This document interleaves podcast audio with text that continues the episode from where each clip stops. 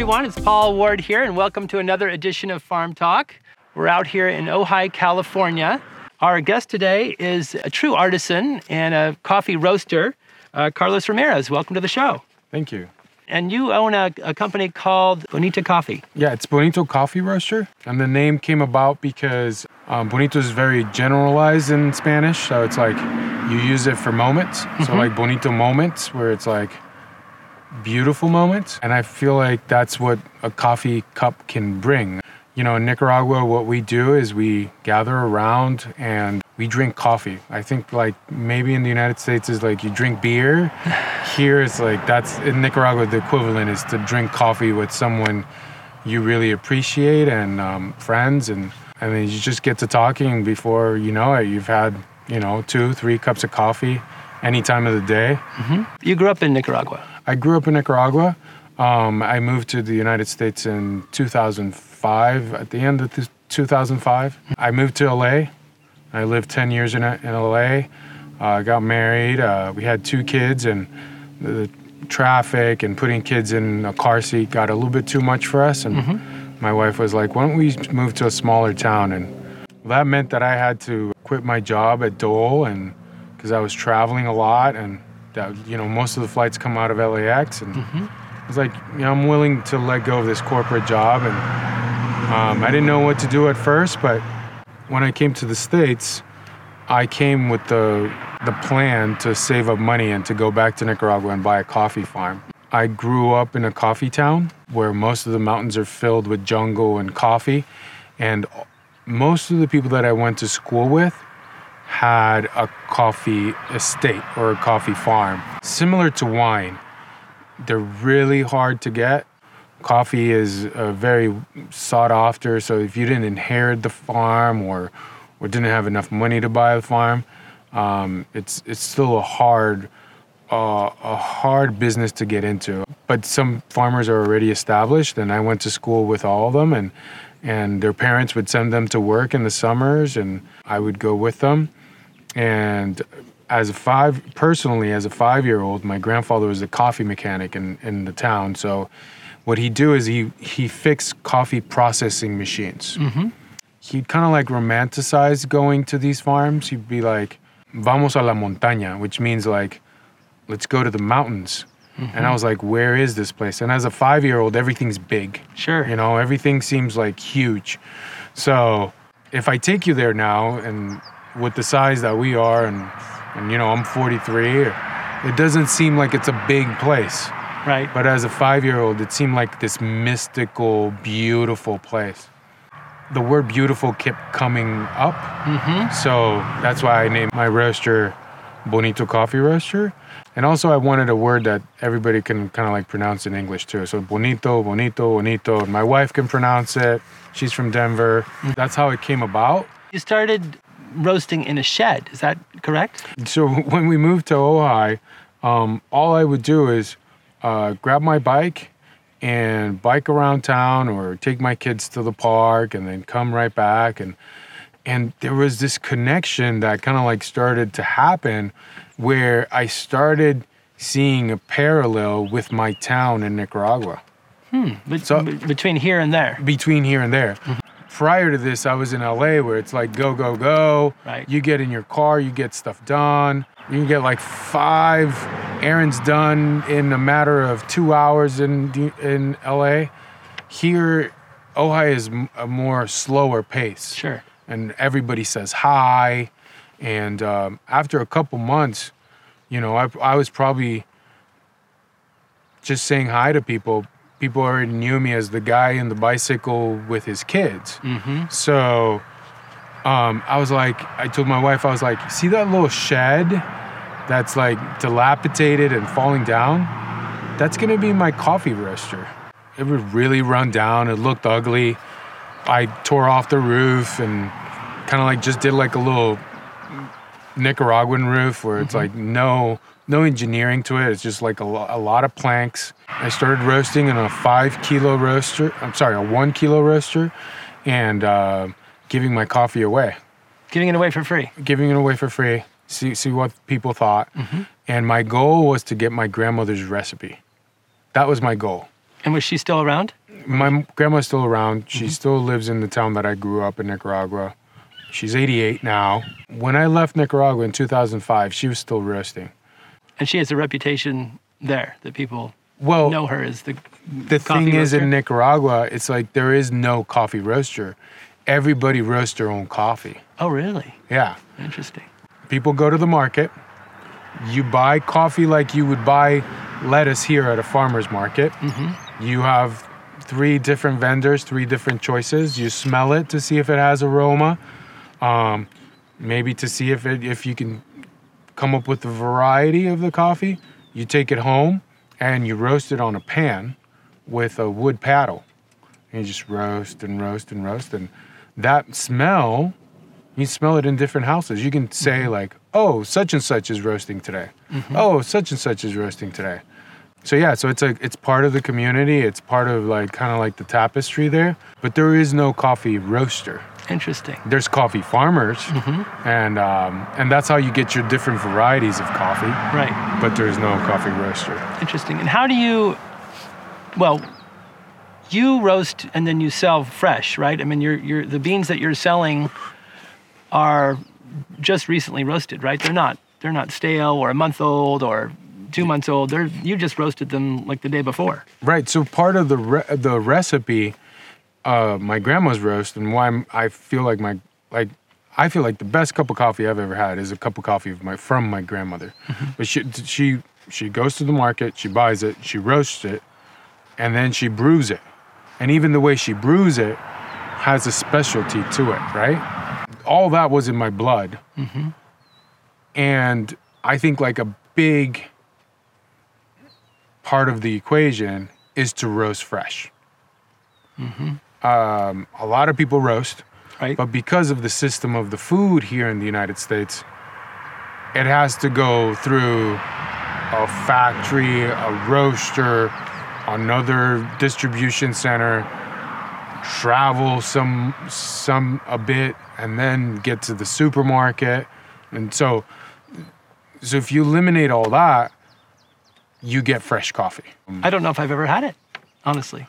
Fresh coffee. If. I think about it, I mean, because Well- it's probably not, it wasn't roasted yesterday. Yeah, and then and I I think like most Americans, I mean I don't have a number, but most Americans have not had fresh coffee.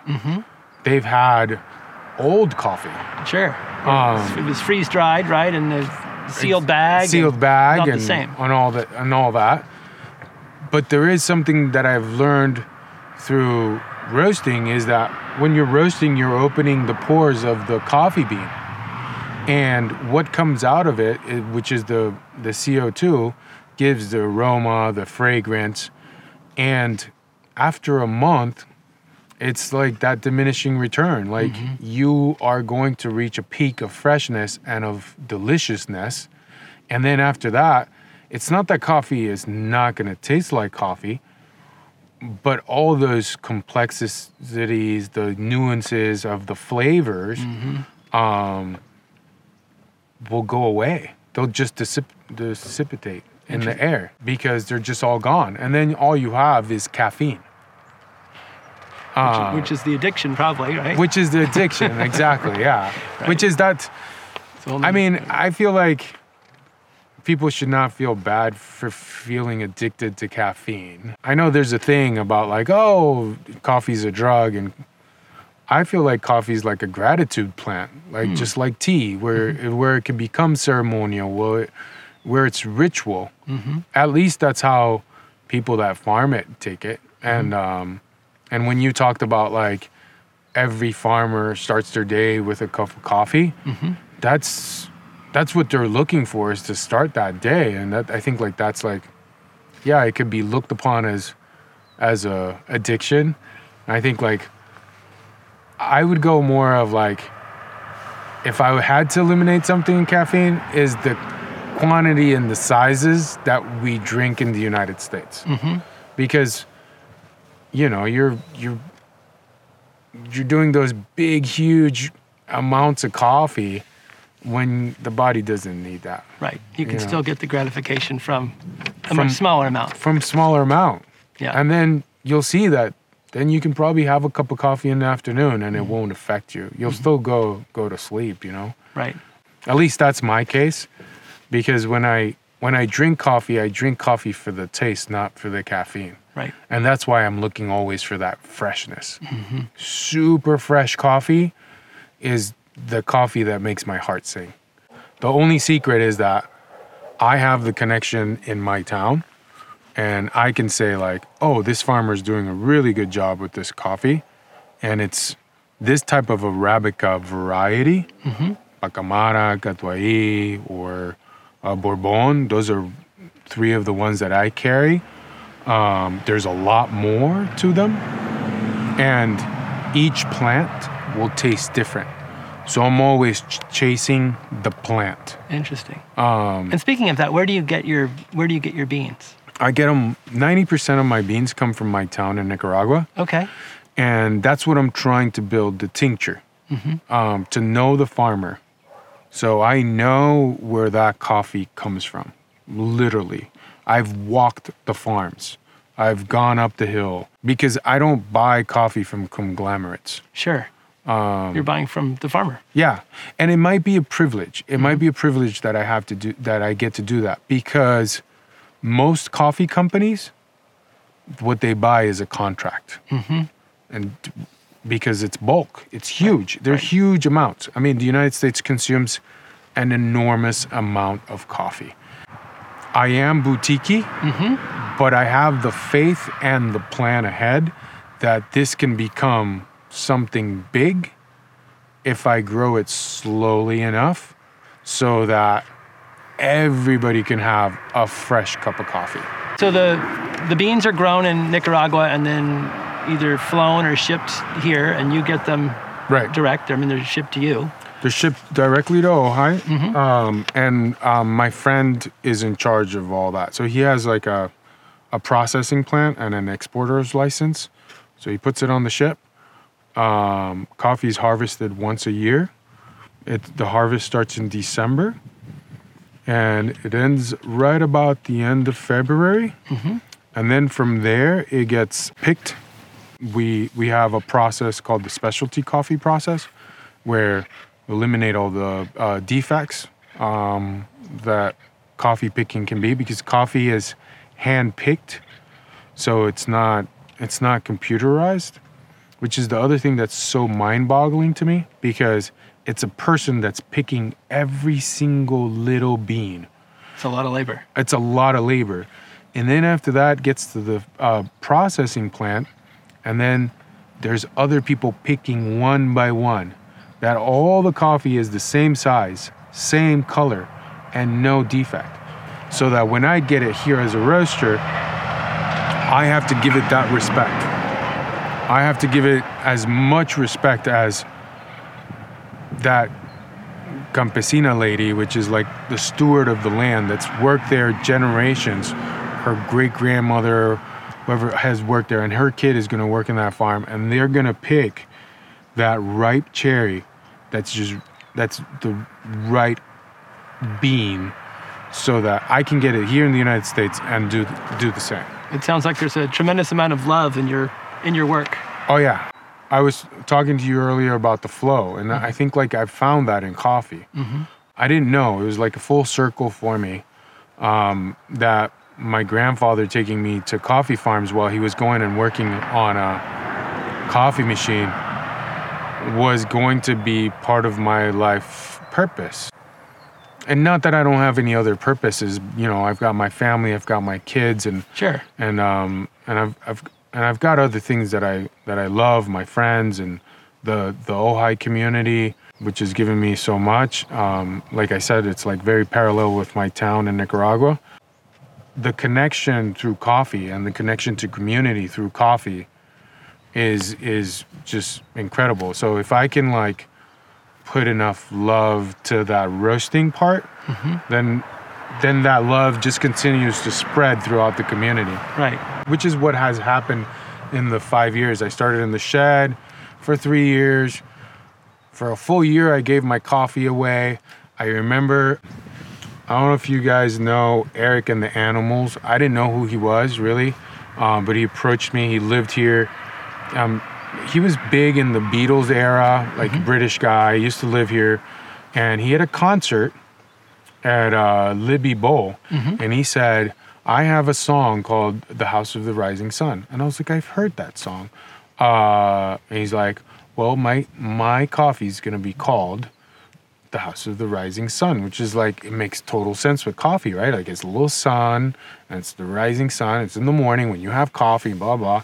I was like, oh, this is a great idea. I'll do a sticker for you. I'll I'll cold roast it. He's like, I only need a hundred pounds, and it's for all my VIPs that are coming to see me. And I I roasted that, and I remember that you know like everything like very serendipitous. Me meeting Eric was very serendipitous from me moving from that shed to having like the guts to say like I am going to go get a warehouse and a bigger roaster because in the one kilo machine it took me all night to roast a hundred a hundred pounds and pack it to give it to Eric for his concert and I mm-hmm. wanted him to have it fresh mm-hmm. so it was like okay there's to be someone else that's to want 100 pounds Right. and I can't spend nights. That's the other thing. Like since I was raised in a farm, I I go to sleep early and I wake up early. Mm-hmm. So I was like, me staying up at night till three, four o'clock in the mor- morning, uh, roasting was not good. So I fastly found out that I can finance the bigger roaster, and then I went to the Ojai Hall to get my business license, and they're like, "Well, you can't roast there," and I was like. But wait, Ojai Roasting Company's roasting right on the avenue. In the, in the avenue, they're like they're grandfathered in, and people have said, you know, they don't like the smell. I was like, who doesn't like the smell of roasting? So coffee? city zoning ordinances were kind of getting in your way.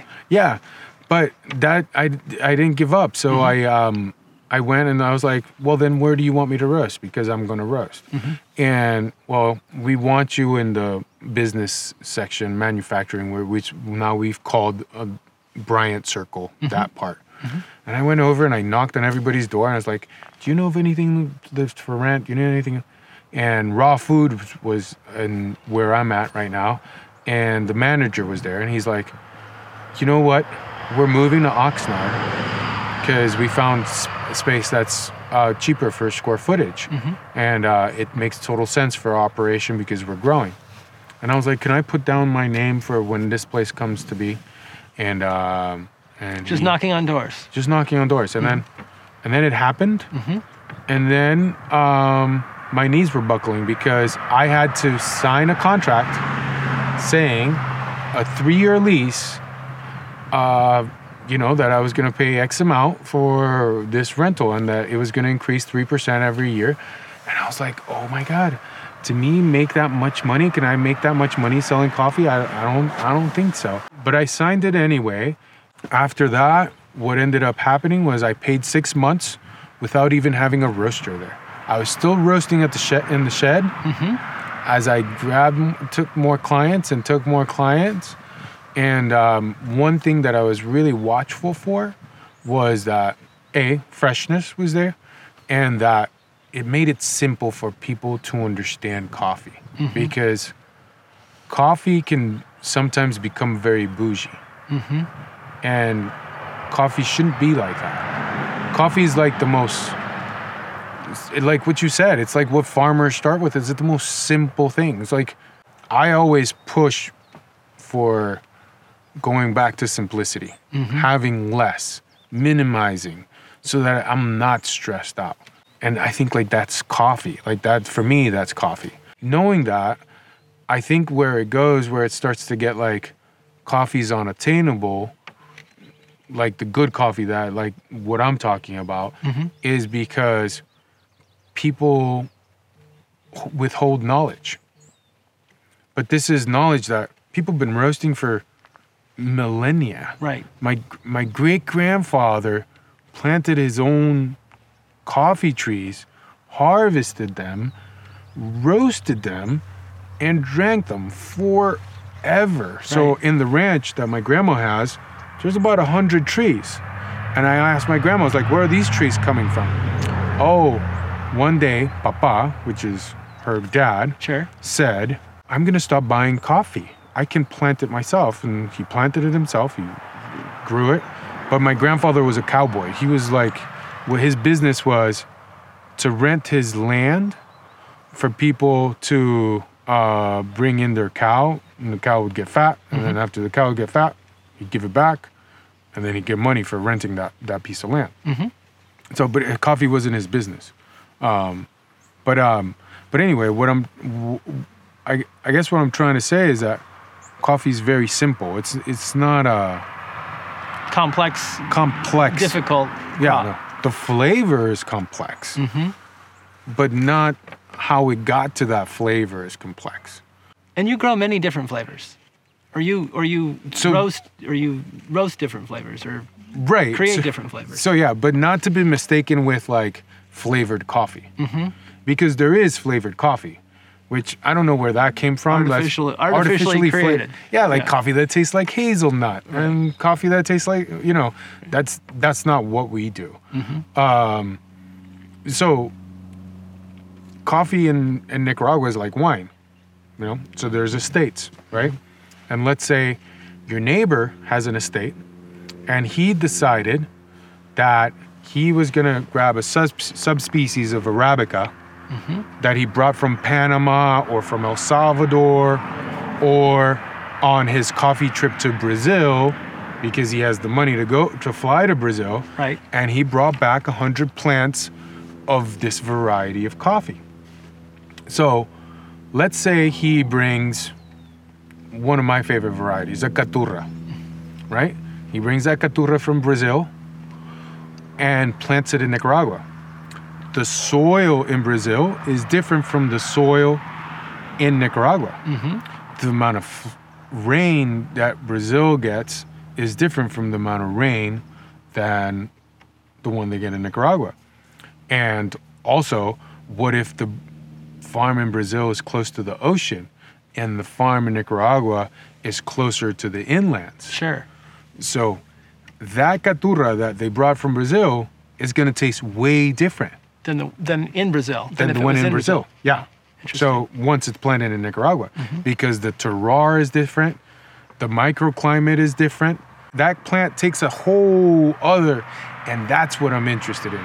As as an agricultural geek, because I studied agriculture, I love that part of coffee. Mm-hmm. It's an arabica plant, but it's a subspecies of it. Like, let me tell you, like a cool story that I heard. I don't know if it's true, but they say that the king of France, while he was in Africa or something on one of his trips, brought back a coffee plant and put it in his greenhouse in France. He liked the plant so much that he says, like, I'm gonna make an estate of this. Like, I want more of these plants. Mm-hmm. So he took it to an island, which call it's called the Bourbon Island, which is off of Madagascar in Africa. Mm-hmm. So what ends up happening is that he created a variety called Bourbon. But it's from an Arabica plant that might have come from the Arabian Peninsula in Yemen mm-hmm. or from Ethiopia, where coffee is born, Right. right? So then, but he changed the plant Tastes different. it tastes different. And then he was able to probably even give it to friends, and then it got propagated to the point that it then it gets to, gets to Brazil, and then from Brazil it gets to Central America, which is where I'm from. So you know, so you know that coffee's grown in Peru, but the biggest player of of all these is Brazil. So you got Brazil, Colombia, um, Peru, Bolivia, Ecuador, Are they the more corporate kind of growers that are gonna ship to the big? they're huge. Yeah. in some ways they have a lot of saying in what the coffee price because coffee is a commodity like oil or like gold and um, so it gets exchanged and it gets traded um, which is that's a whole other different story and Sure. why farmers are suffering because of that concept going back to the variety that co- that that plant propagated through Latin America to the point that then we have Bourbon in El Salvador, or Bourbon in Guatemala, or Bourbon in Honduras and Nicaragua. Mm-hmm. Each plant tastes different, and that's where my flavors come come in, and that's what I wanted to showcase with my coffee. I was like, have your coffee black because it tastes delicious. if you give it a chance to say like, okay, this is a pacamara, and it's a pacamara from Nicaragua, and it was grown from Rene Paguaga, and that guy has this pacamara that just tastes like citrus, caramel, and cane sugar, right? Wow. And then you have my friend Sid in his name's Siddhartha, which is a very cool name. He has a Bourbon. Mm-hmm. And what happened with Sid was he inherited the farm with his father, and they were they lived here in the United States, and they they had to f- get out of El Salvador, so they didn't they didn't know what they had. Right. But then a pest came through and took down all the Bourbon plants, right? So everybody else has started planting something different that was more resistant to this pest. They didn't touch it. And now they have this old plant where they only have a garden. And Sid gave it to me and he's like, What do you think about this coffee? And I was like, This coffee's delicious. You can't get this coffee anymore. Mm-hmm. Like that old world coffee that tastes like chocolate Right. and marzipan, mm-hmm. you can't get that anymore. All the newer coffees are tasting a little bit more fruitier and more fruitier and more fruitier because that's where coffee's going. Coffee's going to where like I think, and this is just my opinion, I feel like people think like I want a natural from Ethiopia because it tastes like blueberries. I like how that that coffee doesn't taste like coffee, right? Um, and I've got to be careful with with saying like coffee tastes like coffee because coffee is very subjective. Someone once told me the best coffee is the coffee you like, not not the coffee what someone says is the best coffee. My coffee doesn't have flavors because I add flavors to it. My coffee has flavors because each coffee is a different plant. Interesting. Now, are- are your flavors changing based on what you're getting, what you're receiving? Or are you kind of at the point where you kind of know that you're going to get so much Bourbon delivered? Very good question. So I have to be very careful with that because the Bourbon from last year's crop will probably not taste like this other year's crop because probably didn't have enough rain. So it's just like wine, like you said. Yeah, it's like wine. Yeah. Yeah, it won't, probably won't have enough rain. Mm-hmm. So that plant, as it matures, will start tasting different. Mm-hmm. And it's my job to cup it and to say subjectively with other people, I taste this. Do you taste that? And they're like, yeah, I taste that. Mm-hmm. And but I also taste this other thing. And I'm like, oh yeah, that's in the back end of that, of what I tasted. Because everybody's palates is different Right, too. right. So I have to get calibrated with other people as well, so that it, it it's kind of like a shot in the dark. Right.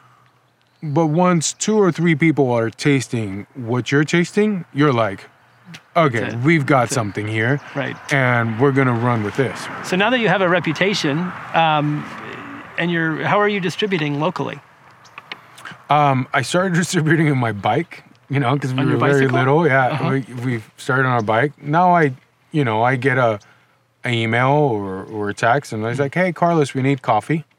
And um, I know restaurants and shops and restaurants and hotels. Mm-hmm. Um, and uh, so we're at Love Cafe with our dark roast. We're at the Dutchess.